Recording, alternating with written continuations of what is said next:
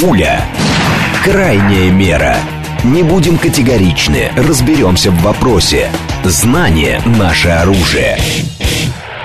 Лучшие в своем деле эксперты объясняют, к чему ведут последние события. Револьвер. Программа предназначена для лиц старше 16 лет. 10.07 в столице радиостанции «Говорит Москва», 94.8, микрофон Евгения Волгина. Всем доброе утро, программа «Револьвер». Алексей Зубец с нами, директор Института социально-экономических исследований Финансового университета при правительстве. Алексей Николаевич, вас приветствую. Здрасте. Здрасте, здрасте. Наши координаты 7373948, телефон, смски плюс 7 925 888 948.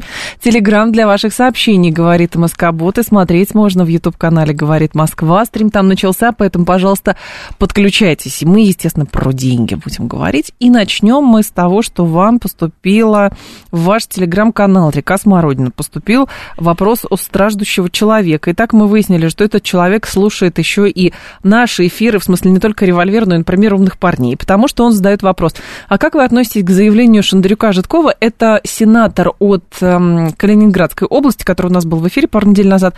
Он э, спрашивает, как вы относитесь к заявлению Шандарюка-Житкова, что что доллару и евро доверять нельзя и надежда на юань. Почему не рупии или те же самые лиры? Ну, прежде всего, надо задать себе вопрос, кому вы вообще готовы доверять.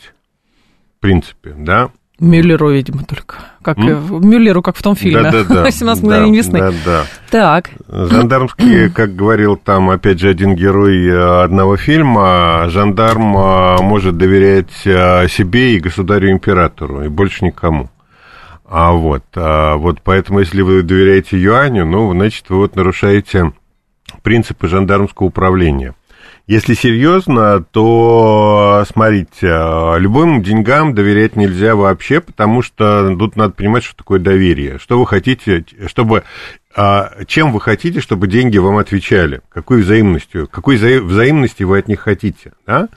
А деньги это вещь себе, которая ведет себя там по своим законам. Поэтому, если вы а, говорите о вероятности девальвации, вероятности потери стоимости, да, до доллара и евро есть инфляция своя собственная. Она небольшая, но она есть. Угу. А, если говорить о юане, то здесь все упирается в очень простую вещь. Перспективы развития китайской экономики. Последнее время а, Китай находится, ну, скажем так, не в лучшем а, положении. Да, китайские товарищи а, там героическими усилиями справляются угу. с кризисом недвижимости и многими другими своими проблемами. А вот, но смотрите, Китай не чудесная страна, это не страна чудес, и как бы там плюшки на деревьях там не растут. Это такая же страна, как все остальные. И э, двигателями китайской экономики их было два. Во-первых, это вот большое количество дешевой рабочей силы. И вторая история – это ну, маленькое число пенсионеров. Да? То, есть, э, то есть страна быстро росла на увеличении числа вот, активного угу. экономического населения, а с другой стороны, у китайцев, у китайского государства не было проблем с большим количеством людей, которых надо содержать.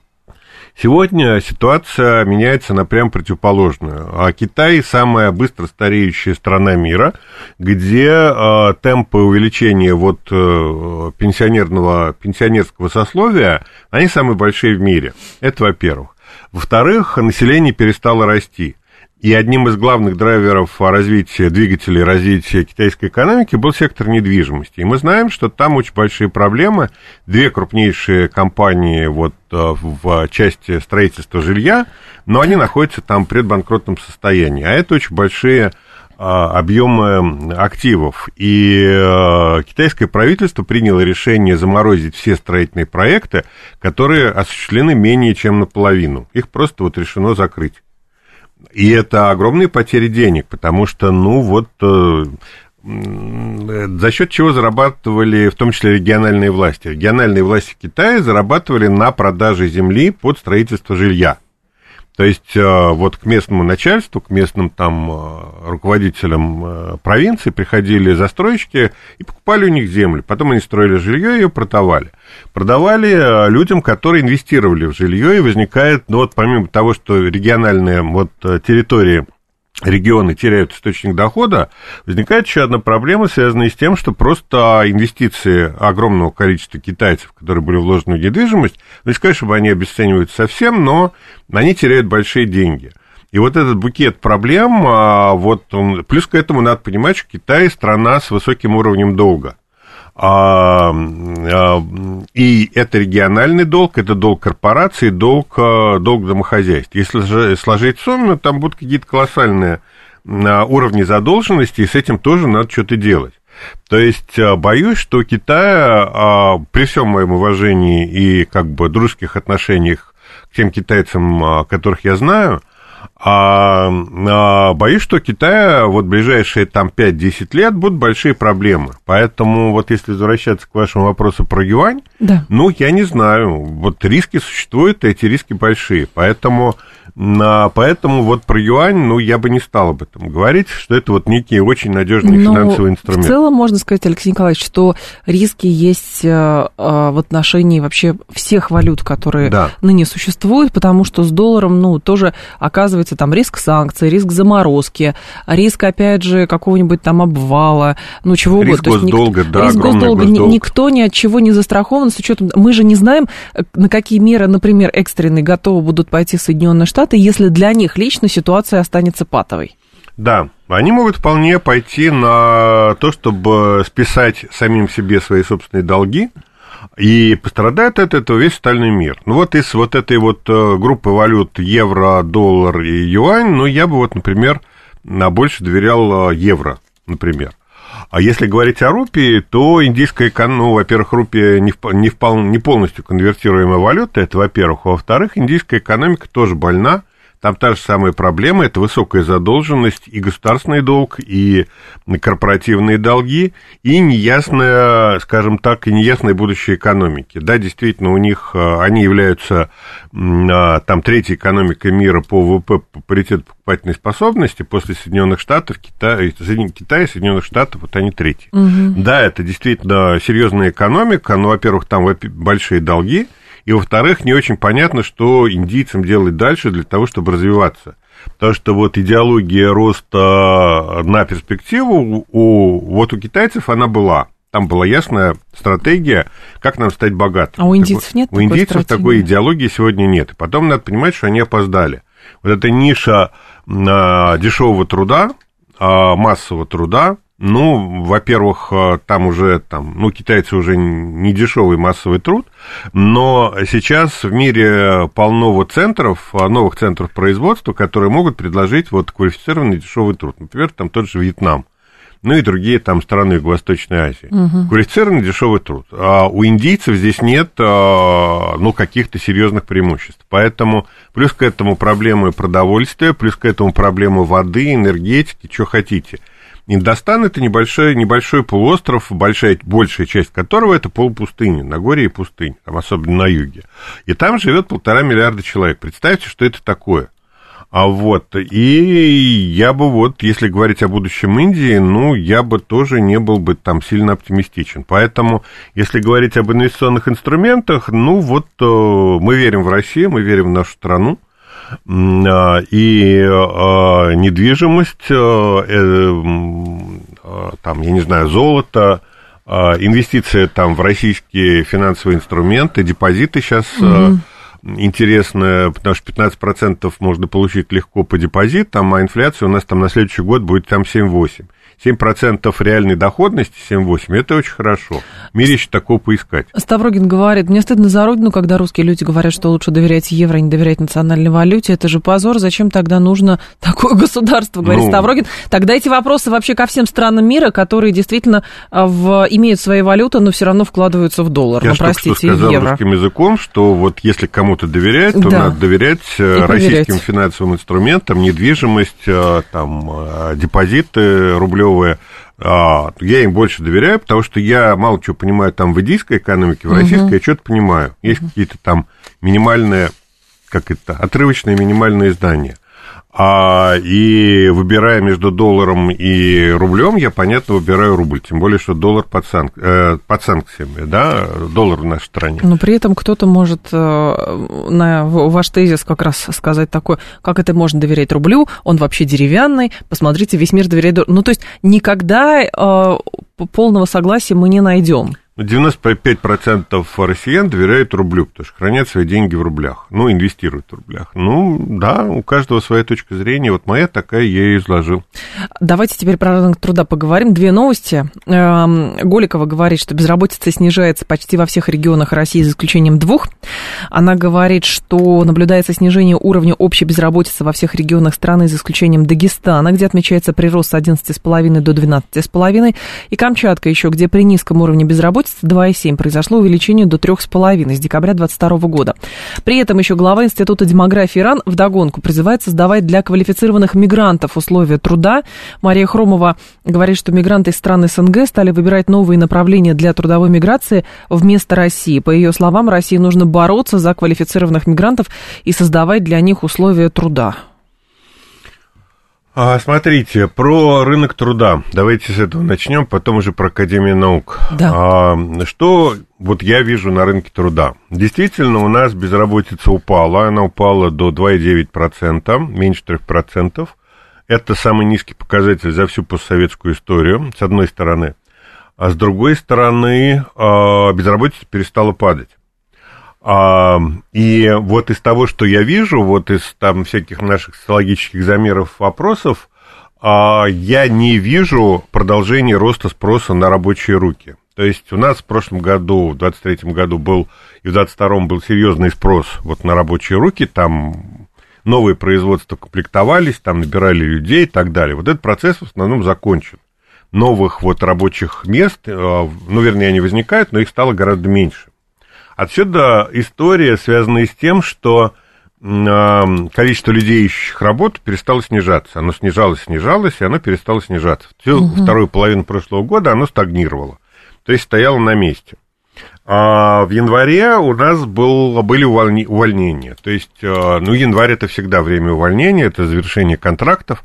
А, вот. И в какой степени вот эм, количество увольнений в нашей стране будет расти, я пока не знаю. Ну, данных за февраль пока нет, понятное дело. А вот а, если в феврале количество увольнений а, против февраля прошлого года будет выше, ну, я не удивлюсь. Просто надо понимать, что вот это время быстрого развития экономики нашей отечественной, оно, в общем, завершено. Вот это бурное бурление, когда там вот все что-то возникало, там люди какие-то требовались постоянно, а вот работодатели жаловались на то, что рабочих там не найти днем с огнем и так далее. Угу. Ну, сейчас это все есть, но в гораздо меньшей степени, чем чем в прошлом году. А, вот, посмотрим, как это будет выглядеть. Но вот, если честно, у меня нет каких-то особых там фантастических ожиданий по поводу а, спроса на рабочие руки. Я думаю, что самый пик, вот как раз, когда вот там все набиралось и пополнялось новыми кадрами, я думаю, что этот пик позади. А отсюда вопрос, будет ли расти в России заработная плата теми же темпами, как она росла, ну, а и все остальные пироги вслед за этим. Что касается Академии наук, я считаю, что это очень странное заявление. Там Есть... же было заявление про корректировку русских, вот в этом да, заявлении. корректировка, ну, корректировка русских, это понятно, там демографические проблемы у нас есть, э, суммарный коэффициент фертильности, рождаемости – то есть количество детей, которые женщина имеет в течение жизни, у нас 1,5, 1,4. Понятно, что это меньше, чем нужно для воспроизведения. Для воспроизведения надо 1,1, 1,2.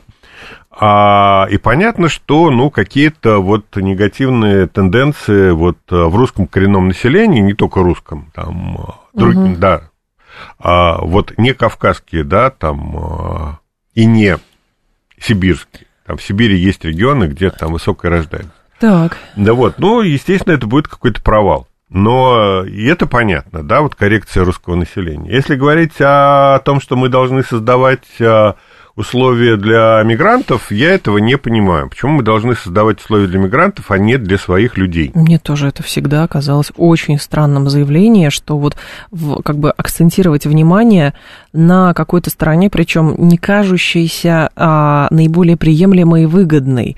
Ну, то есть можно же, хорошо, если мы говорим, что без мигрантов обойтись невозможно, но тогда можно, естественно, как бы не, как это называется, не конкурировать, что приходите к нам, пожалуйста, мы даже местным зарплату понизим, а вам повысим, лишь бы вы там условно в Эмираты не уезжали.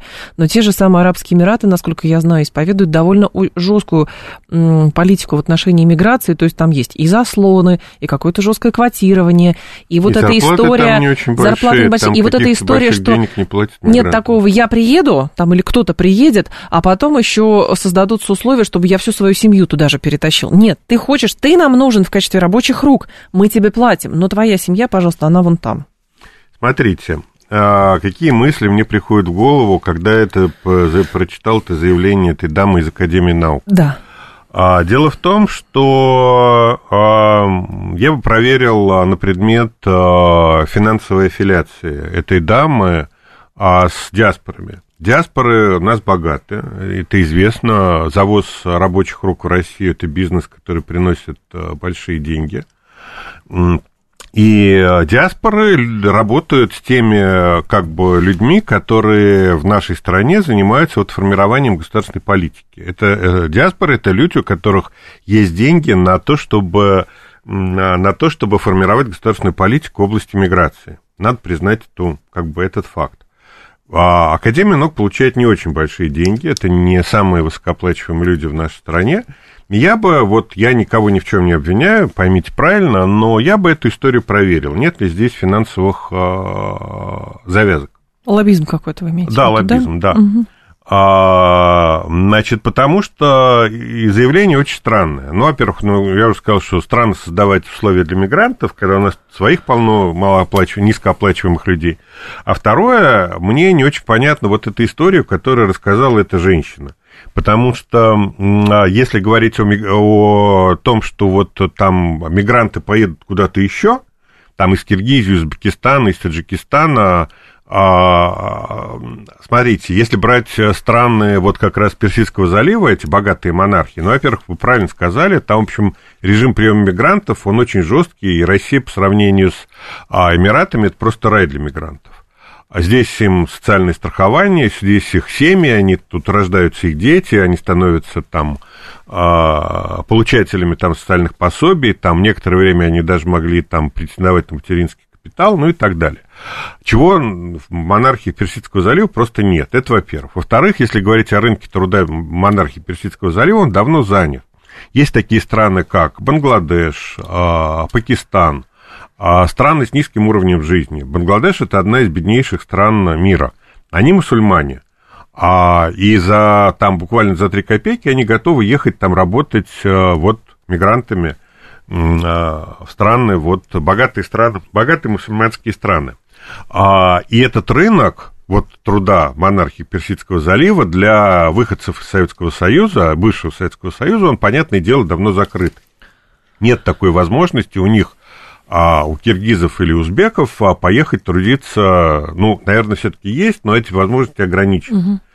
А вот, плюс к этому язык, ну и масса других там а, проблем, связанных с вот адаптацией. Поэтому, когда Российская Академия Наук в лице там, высокопоставленного ученого озвучивает некие истории, которые просто не соответствуют действительности, мне это странно. Либо она не знает, о чем идет речь, ну, либо, извините, э, возникает подозрение, что это не бескорыстная точка зрения, что она продвигает некую историю, которая рассчитана на то, чтобы вот, э, чтобы нас убедить, что если мы не создадим для мигрантов а, из Центральной Азии какие-то особые условия, они куда-то убегут. Если бы они могли убежать в персидские, страны Персидского залива, они бы давно это сделали, но они почему-то этого не делают. Здесь было заявление, да, еще европейским странам с целью трудовой миграции стали чаще интересоваться узбеки. Среди других направлений для мигрантов из центральноазиатских стран Арабские Эмираты и Катар. С этой точки зрения России нужно уже бороться за мигрантов, тем более за квалифицированных, которые нам важнее всего. Конкуренцию за рабочую силу как иностранную, так и, кстати говоря, нашу очень здорово увеличивается. Ну вот. Но задача Академии наук, как кажется, все-таки как бы определить вопросы, как бы можно было способствовать тому, чтобы, а, здесь оплата труда, например, разла квалифицированных кадров, чтобы не было утечки, утечки кадров, утечки мозгов, чтобы не было такого, и готовить что... их надо. Готовить их надо. И плюс вопрос, а, действительно, как это, разработать какую-то модель, какую-то стратегию, потому чтобы люди здесь а, хотели рожать, много рожать, и, соответственно, ну, как бы не было, как это, чтобы не привело это к той цитате, которую, э, к тому тезису, который, а, значит, э, Храмова сказала, что ну, будет некая корректировка вот, в отношении русских. Вот это вот, честно говоря... Нет, ну, корректировка она будет, если рождаемость э, будет держаться на этом уровне, это совершенно очевидно. Но, опять же, мы вот на прошлой передаче, по-моему, с вами да. А, подробно говорили о том, как поднять рождаемость. Это вопрос абсолютно решаемый, это вопрос денег денег больших, но, но мы, которые найти можно. Мы вчера, кстати, я прошу прощения, да, мы вчера, а, прошу не повторяться, еще же была тема по поводу, значит, тоже из НИИ а, труда а, рассматривали варианты, как решить вопрос зарплатной дискриминации ну, между женщинами, мужчинами и так дальше. Даже в бюджетной сфере, оказывается, она существует. На что специалист, с которым мы говорили в эфире, сказал такую фразу, и мне показалось, что, знаете, а, как бы я нашла для себя ответ на вопрос, почему женщины в нашей стране, на, занимая одни и те же должности, получают ну, там, на 25-30% меньше. Это налог на детность.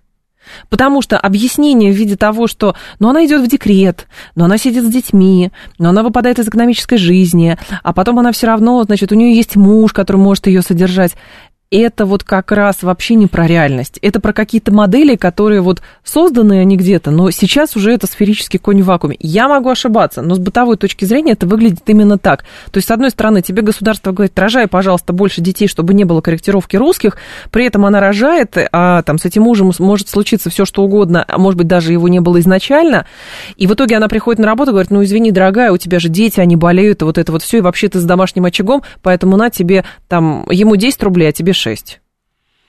Ну да, с точки зрения бизнеса, кстати, это абсолютно логично и понятно. Они платят больше за, за сотрудника, который более надежный, потому что наличие там одного-двух детей, а тем более трех, это вероятность того, что человек будет работать не в полную силу. Так у мужчины же тоже как раз, если речь идет о семье, у него же тоже как раз эти дети есть. Но почему логика работодателя работает так? У мужчины есть много детей, у мужчины есть дети, и, соответственно, он на этой должности получает 10 рублей, но у его же жены тоже есть те же самые дети, и она на ну, этой должности будет получать 6 рублей. как правило, сидит женщина. Традиция такая, матриархат, да, в этой части. Ну, дайте, это, в общем, тема достаточно понятная, ну, очевидно, да. о чем еще раз на эту тему ездить.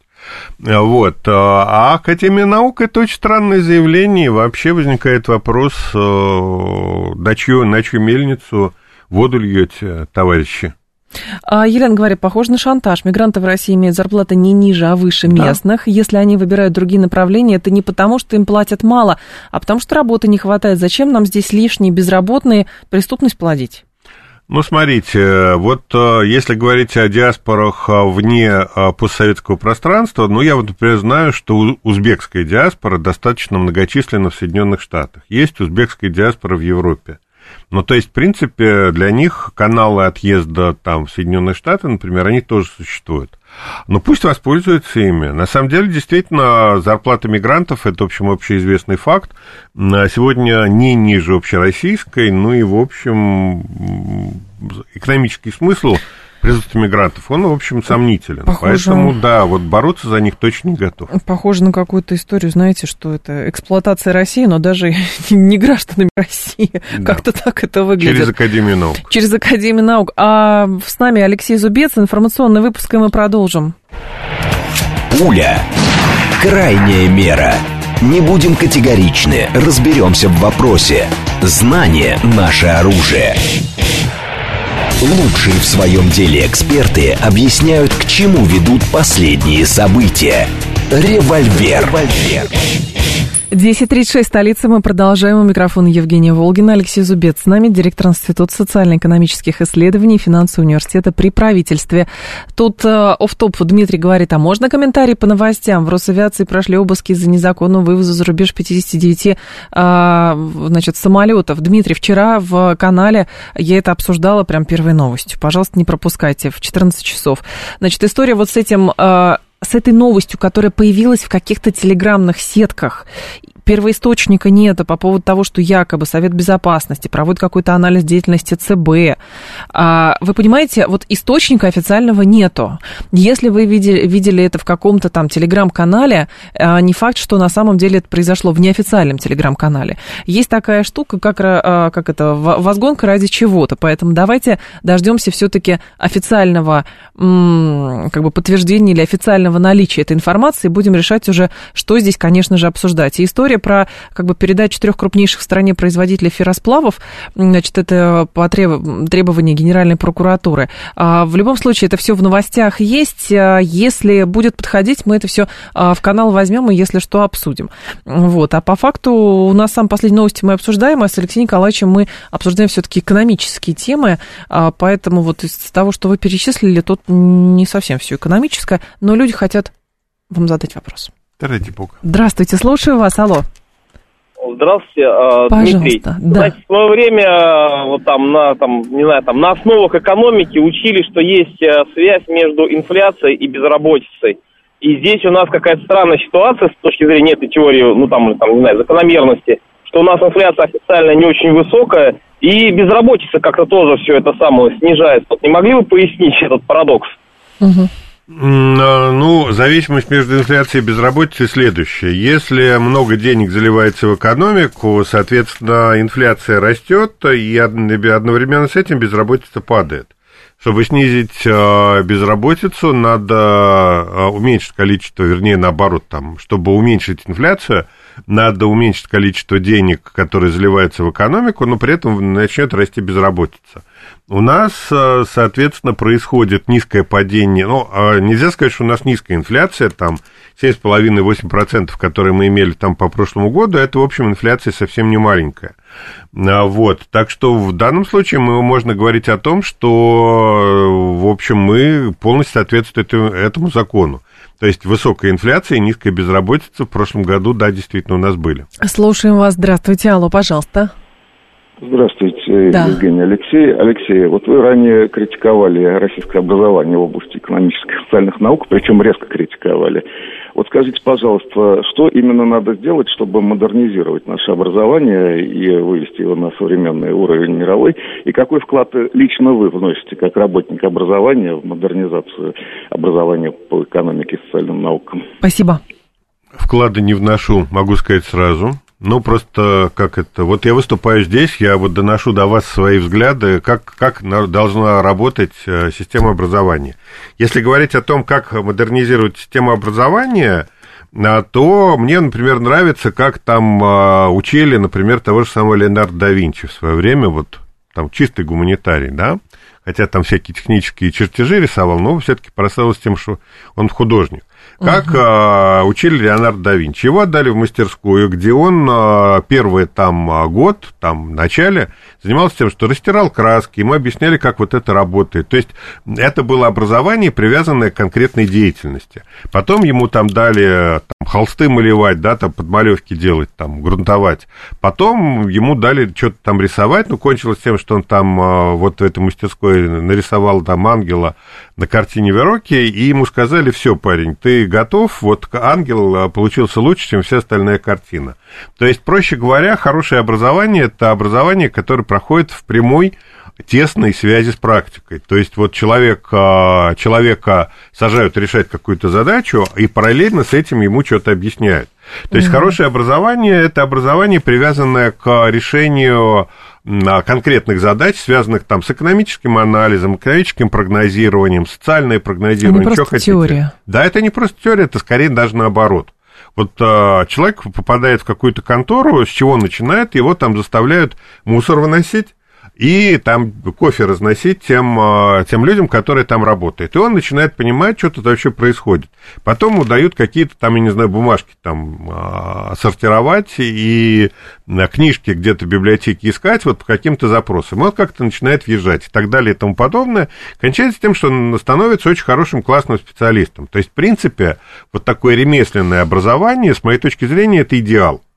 А вот, к сожалению, когда людям а, там пять лет а, вливают в, в уши теорию, а потом там, выйдя на работу, они обнаруживают, что это все совсем не так, их непонятно угу. чему учили, но вот это выброшенные пять лет жизни. А вот э, я предпочитаю всегда, ну, смотрите, история следующая. Я сейчас вот не являюсь там нанимателем, да, я сейчас в силу своей там деятельности не являюсь там работодателем, но в свое время я был работодателем. Я набирал студентов в большом количестве. Я работал тогда в крупной финансовой компании, возглавлял там аналитическое подразделение. А, а и параллельно с этим я э, был, преподавал в финансовом университете в, в департаменте социологии. У меня были там студентки-социологи. Понятно, что экономический анализ там, финансового рынка и социология – это две совершенно разные истории.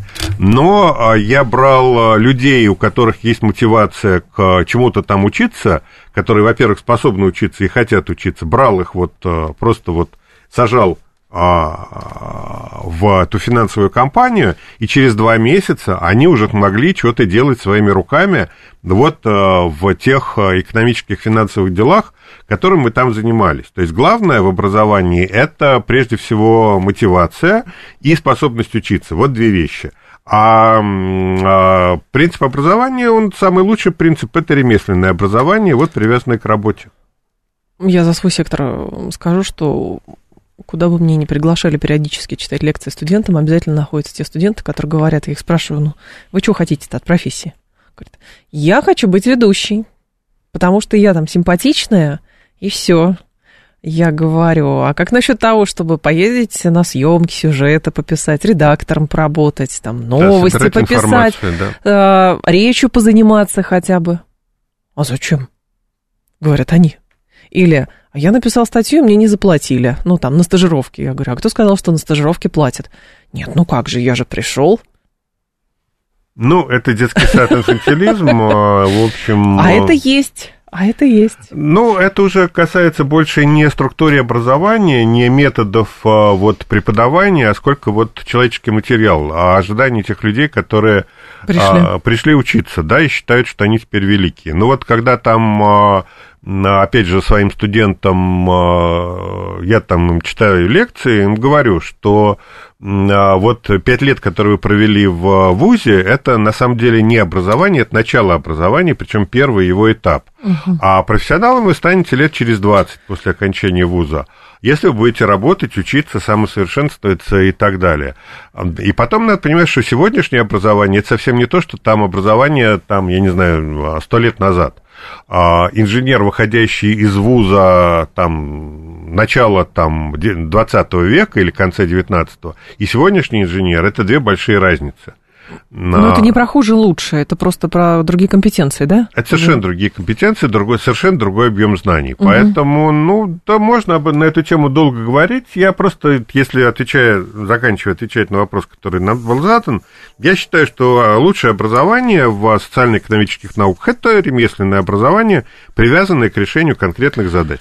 7373948, телефон прямого эфира. Смотрите, Блумберг предрек э, Германии потерю статуса промышленной сверхдержавы. В материале говорится, что считающаяся крупнейшей в еврозоне экономика ФРГ снижается с 2017 года. В последнее время этот спад ускоряется из-за потери конкурентоспособности, а плюс дорогие энергоресурсы. И вскоре, пишет Блумберг, Германия может лишиться вот этого статуса промышленной сверхдержавы, если уже не лишилась. Нет, не решилась и не лишится. Она номер 4 в мире, по-моему, если не ошибаюсь. Э, вот по объему промышленного производства, угу. именно обрабатывающего, обрабатывающей промышленности, ей ничего не угрожает. Там действительно произошло вымывание в немецкой экономике энергоемких отраслей из-за разрыва отношений с Россией. То есть они перестали получать дешевый газ, там нефть, да. и из-за этого вот те энергоемкие отрасли, которые там были, да, действительно они сильно пострадали. Но машиностроение в целом точное а, тонкое машиностроение, требующее там большого количества труда, квалифицированного труда, вот эти отрасли никуда не делись. Так что Германия как была экономическим сердцем а, Европы, так она им и останется. Да, эта публикация Блумберга, это, скорее всего, я бы сказал, попытка, э, да нет, это попытка подтолкнуть э, бегство бизнеса из э, Германии в Соединенные Штаты. Ну так если бизнес бежит в Соединенные Штаты, то, естественно, каких-то промышленных а, мощностей становится меньше, они просто утекают или в Китай, или в Штаты, поэтому, а, видимо, и такая логика, что если чем больше предприятий и бизнеса утечет, тем, соответственно, вес Германии становится меньше. Но утекает в основном энергоемкие производства, а вот классические, вот как бы наукоемкие производства, они остаются, они никуда mm. не бегут. Поэтому Германии ничего не угрожает. 7373948, давайте вас послушаем. Здравствуйте, Алла, пожалуйста. Здравствуйте. Здравствуйте. Подскажите, пожалуйста, вот да. ваш эксперт говорит постоянно, что нам автомобильную промышленность нельзя развивать, поскольку у нас мало маленькое население. А как тогда другие страны, например, Иран, развивают свою автомобильную промышленность? Как же мы-то развиваем свое авиастроение пассажирское? Людей же тоже мало, нам тоже это невыгодно. Спасибо. Смотрите, Иран под санкциями, а, и Россия тоже под санкциями. То есть а, надо понимать, что есть логика нормального экономического развития, когда вот нет санкций, да, а есть а, логика санкций, когда вы не можете производить, не можете купить там ту или иную технику, вам так или иначе надо ее произвести. Угу. Вот Россия попала ровно в эту ситуацию. Мы не можем купить за границей самолеты, нам их никто не продаст, поэтому мы должны их произвести сами если бы у нас не было вот этих санкций, то лучшим способом было бы купить гражданский самолет. Я не говорю в данном случае о военных самолетах. С автомобилями у нас вот есть возможность закупать китайский импорт. Поэтому да. будем закупать китайский импорт, потому что китайская автомобильная промышленность, она лучше адаптирована, она интегрирована в международную вот экономику разделения труда, в отличие от российской. Почему Иран развивает э, свою, вот, свое автомобилестроение? Ну, надо понимать, что Иран это большая страна, там 80 миллионов человек, то есть там есть рынок. Ну, а с другой стороны, там та же самая проблема санкций, и потом надо как-то развивать, то есть э, это скажем так, результат, э, скажем, вложений, да, вложений инвестиций. Там местное правительство решило, что нам надо иметь автомобильную промышленность, что покупать китайские, но это не выход для нас, мы хотим иметь свои. А вот они вложили деньги и получили там свою автомобильную промышленность. По качеству иранских автомобилей я ничего хорошего не слышал, я слышал только плохое. А вот, а, и если бы у них вот не было необходимости развивать свою промышленность вот таким вот целевым образом, ну, наверное, они купили бы китайские автомобили и этим удовлетворились. Но Финист говорит, а как же развитие технологий? Можно же условно придумать один трактор, который 20 копателей заменяет. Да, вы его придумали, а дальше надо сделать так, чтобы его произвести. Так вот, произвести вы этот трактор можете, но он будет золотым, этот трактор. Вам проще трактор будет купить. А поэтому изобрести здорово, но производить э, лучше э, вот производить э, что-то, но... что можем продать по всему миру. Но Ага. Да, а если это вот некий локальный рынок, не очень большой, то лучше купить. Ну, это же как раз логика, да, как бы логика глобализации. Но помните история даже с ковидом? Не беру санкции, а беру историю с ковидом, когда условная Малайзия закрылась э, наглухо на карантин, и тогда во всем мире возник острый дефицит вот этих вот кристаллов, которые Малайзия выращивает. И как раз уже тогда а, проявилась вот эта уязвимость, когда условно от одного государства, от одного поставщика зависит то, а, будут ли там 30 остальных работать или не будут. Да, но еще раз, вот э, нормальная логика развития экономики, она рассчитана на нормальное функционирование, а все-таки ковид – это форс-мажор. А вы можете эти форс-мажоры учитывать и создавать э, производства, которые были бы устойчивы к таким форс-мажорам. Угу. Но такие производства будут дороже, чем э, производства, которые таких форс-мажоров не учитывают. А так как в мире достаточно жесткая конкуренция, там за каждую копейку себестоимости, то понятно, что в массовом производстве форс-мажоры не учитываются. Ну, то есть, проще говоря, автомобиль, э, он может быть обычным, а может быть э, там особо устойчив, там, я не знаю, там, э, к там, езде по пересеченной местности. Это ну, будет да. очень хорошая машина, очень прочная, надежная. Она будет здоровская машина, она будет дороже, чем обычная машина, и никто ее не купит. Поэтому вот такие вот запасы прочности обычно не делают, а делают что-то такое под нормальные условия. А потом начинается форс-мажор типа ковида, выясняется, что нормальные условия работают не всегда. Но в нормальных, как бы вот обычных условиях а, такое традиционное обычное производство, оно дешевле, да, и поэтому оно выигрывает. 7373948, давайте вас успеем послушать. Здравствуйте, пожалуйста.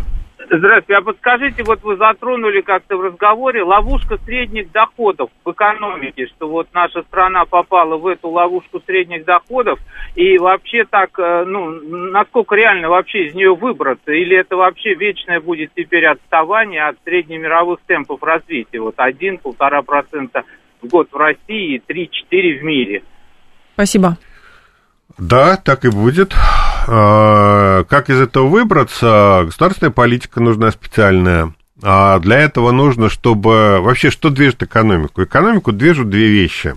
Зависть и технологии. А для того, чтобы экономика росла, а необходимо, чтобы вы, мы, все видели перед собой какие-то другие стандарты качества жизни, более высокие, а, которым люди будут завидовать. Вот зависть это вот то, что... Двигатель прогресса. Двигатель прогресса, да. А, а дальше необходимо, чтобы вот мы с вами, которые завидуем кому-то еще, имели возможности жить не хуже, чем те, кому мы завидуем. То есть должны быть э, возможности для того, чтобы заработать нужное количество денег, а вот чтобы как это, жить лучше. А, то есть нужна экономическая активность, нужны инвестиции. Вот это вот коктейль из зависти, инвестиций и технологий, он работает как вот двигатель экономического роста. Если вы не завидуете ближнему и не хотите жить как он, но экономического роста не будет. Поэтому для того, чтобы вот экономика развивалась, необходимо давать возможности людям для того, чтобы вот зарабатывать. Для этого нужно создавать производство, для этого нужны в них инвестиции. Вот ничего этого из этого коктейля я сегодня в России не вижу.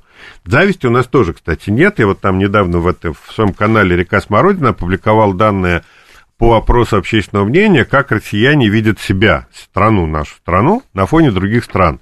Так вот, основная масса россиян сказала, что они живут э, в богатой и процветающей стране. Вот не буду сейчас комментировать, насколько это там соответствует действительности, там с кем сравнивать, да, если сравнивать Конечно. с Бангладеш, что действительно мы живем в богатой и процветающей стране. Ну, либо исторически сравнивать, что либо было, к чему пришли. Что было там в 98 году и в чем, да. что мы имеем сегодня, там, через 25 лет. А, вот, а, но факт тот, что народ считает, что у нас все здорово, это значит, что народ а, лишен стимулов к росту. А нет стимулов к росту, не будет экономического развития. А я вот, могу здесь попробовать вам оппонировать. Если а, люди удовлетворены, например, текущим положением, мы действительно же не понимаем, как бы, что есть эталон для них. 98 а, год, условно, 75-й, а, или, соответственно, там, история в Бангладеш или в Соединенных Штатах Америки.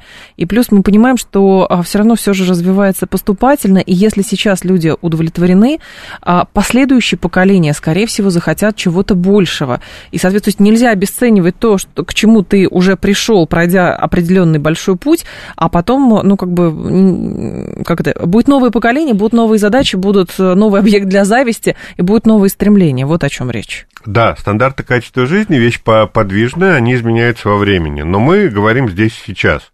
Сегодня а, основная масса россиян – это люди с бэкграундом там из 90-х годов, а, или там из начала 2000-х, ну, да, а я вообще из советской власти. А вот а, по сравнению с вот тем, что было, сегодня мы живем, ну, в общем, очень хорошо, да? И это не только в Москве, а по всей стране. А, и, в общем, а, удовлетворенность от того, что мы живем хорошо, она действительно снижает экономическую активность. Если бы и способ, один из способов активизировать экономическую активность, это активизировать туризм за границу. Ну, Если да. люди поедут, условно говоря, там в Шанхай или, или в Европу, ну, с Европой сейчас проблемы, ну, хотя бы вот в Шанхай давайте съездим, посмотрим, как там люди живут, какие там дома, на каких машинах они там ездят. Ну, может быть, а, вот в головах у людей а, произойдут а, сдвиги, которые заставят их быть более активными. Почему, если вот китайцы живут вот так, ну, не везде, а в Шанхае, да, вот, а, то почему мы должны жить хуже? То, а как мне жить лучше, чем китайцы? Вот. Ну, а дальше начинается какая-то экономическая движуха, экономическая uh-huh. динамика. То есть вот ездить за границу и смотреть а, на мир – это вещь великая для того, чтобы менять стандарты качества жизни. Но, с другой стороны, а если мы живем именно в парадигме как бы вот этой идеологии всеобщего потребления, безудержного потребления, а если идеология, ну, например, несколько иная, или потребление – это единственный двигатель экономического развития? Ну, смотрите, потребление ведь оно, оно не безудержное. Когда там рассказывают сказки про общество там безудержного потребления, это не вполне так. Угу. А у человека есть а, потребности понятно, что человек хочет потреблять больше, да, но есть э, некий предел, э, за которым э, его экономическая активность падает. Вот мне этого достаточно, да, да, я хочу иметь яхту с золотыми унитазами, но, в принципе, я работать ради этой яхты не готов. А вот для того, чтобы иметь машину, я готов работать. То есть, э, э, вот баланс потребностей и готовности за них работать, вот когда там готовность падает, вот как раз это та самая, чего люди им достаточно, да, и вот как раз это вот тот самый стандарт качества Но жизни. это скорее еще даже про воспитание, э, как бы про позиционирование элит. Вот для меня лично, на моем опыте, было очень красноречивое как бы наблюдение про а, вот эту идеологию потребления, как она выглядит. А, летом проведя две недели за границей, причем в таких местах, где там нет отельчиков, куда можно только на кораблике приплыть, я видела, например, яхты на, там, арабского принца, одного из, из Арабских Эмиратов, и а, неподалеку стояла в, на вип-марине, а, стояла яхта одного из наших очень богатых предпринимателей. Прям очень богатых. Я специально погуглила, чья это яхта, не буду говорить. Но это прям Титаник. Это вот прям реально Титаник. А, а там была какая-то, ну, вот у этого арабского шейха какая-то, ну, средней руки. У нас примерно где-нибудь, ну, начальник условного РОВД, наверное, в каком-нибудь регионе такое может купить. Условно, да. И, понимаете, и это вот к вопросу как раз о том, как бы, понимание потребления, вот, понимание потребления обществом как таковое, или понимание потребления, что есть и что идеально для отдельно взятых сверхбогатых людей. Ну, просто шейх а, принадлежит к э, семье, которая которая всегда была богата, ну, последние ну, там 50 лет, да. и ему не нужно доказывать, что он вот шейх, да? А, а олигарх вот, стал богатым в да, последние 30 стал, лет. Да, ему нужно заявить, что он вот такой замечательный. Но это такие вот новорижские истории, которые со временем будут исчезать. Вот, скорее всего, вот я как раз про это Во говорю. Во втором поколении что... его там дети, ну, уже вряд ли захотят покупать, покупать такой «Титаник». 7373, ему просто по наследству достанется ну, этот, да. и все. Так, давайте, кого послушаем? Давайте вас послушаем. Алло. Э, добрый день, Юрий Москва. Да, Юрий, пожалуйста. Э, в прошлой получасовке прозвучала фраза, что производство в прошлом году прекратило расти. А все вменяемые российские экономисты, не либералы, утверждают, что это произошло по одной простой причине. То, что Набиулина вела запретительную для производства ставку ЦБ, а Силанов догоночку там принял ряд актов, которые сделали запретительную переработку. Спасибо, принято, спасибо, у нас просто минута нет, остается, да. Нет, оно не прекратило расти, посмотрите данные Росстата. Как раз во второй половине прошлого года промышленное производство развивалось очень быстро.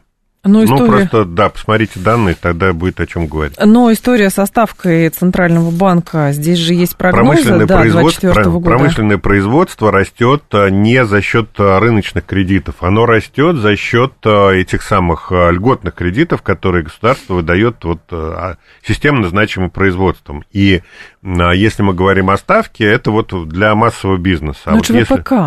Да, а если мы про ВПК... все остальное ну, говорим. Нет, мы говорим про ВПК, потому что основной рост промышленного производства у нас был в основном в сфере ВПК. Угу. Надо понимать. Поэтому промышленное производство от ставки АЦБ не зависело. Слушатель говорит, так это ВПК, вот как раз э, об этом и речь, что мы сейчас начинаем расти за счет роста заказов в сфере военно-промышленного комплекса, но как быть а, с условным малым и средним бизнесом? Это всякая малый гражданка, средний, малый мелочевка. Средний бизнес, малый и средний бизнес не, не живет за счет кредитов, он за счет, живет за счет собственных средств. Ставка для него ни о чем. То есть, а кому нужны кредиты тогда? Да, в общем, большой вопрос. Дико интересно. А мне кажется, над этим надо подумать. Алексей Зубец был с нами, директор Института социально-экономических исследований Финансового университета при правительстве. Алексей Николаевич, спасибо, ждем вас снова. Взаимно. Далее у нас информационный выпуск. В два часа я к вам вернусь, а в три часа в «Умных парнях» мы все про климат. Сегодня к нам климатолог придет и про экстремальную зиму, про экстремальное лето, про все это поговорим. Пожалуйста, подключайтесь.